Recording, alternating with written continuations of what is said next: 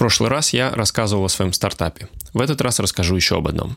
Быть предпринимателем, а не работать на дядю, зарабатывая геморрой 40 часов в неделю за фиксированную зарплату, это как неконтролируемо нестись на сноуборде по черной трассе. Моменты эйфории и ощущения свободы сменяются жесткими ударами головой об обледеневшие склоны. И так по кругу.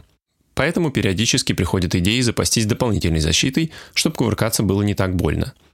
С командой инициативных и таких же наивных больных на голову людей мы создаем первое в Украине сторителлинг-агентство. Э, простите за пафос.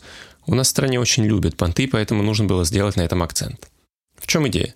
Мы все хотим снимать кино. Хотя бы в миниатюре. Пусть на заказ, но кино. С историей. И я придумал, как это делать чаще.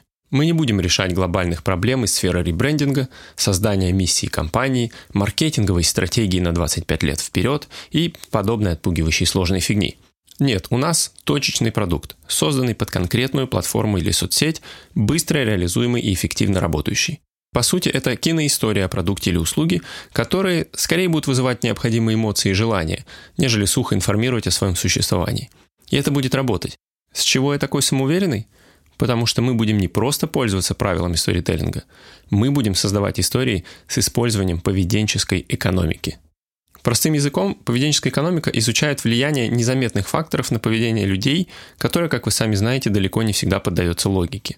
Никогда не слышали ничего подобного?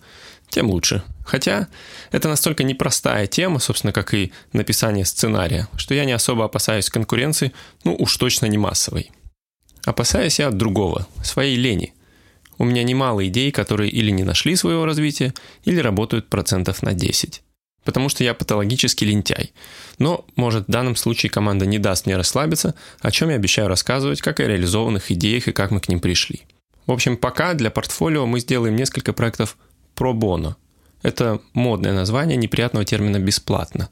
Так что если у вас есть крутой продукт или услуга, и вы хорошо раскручены в соцсетях, обращайтесь, может вам повезет.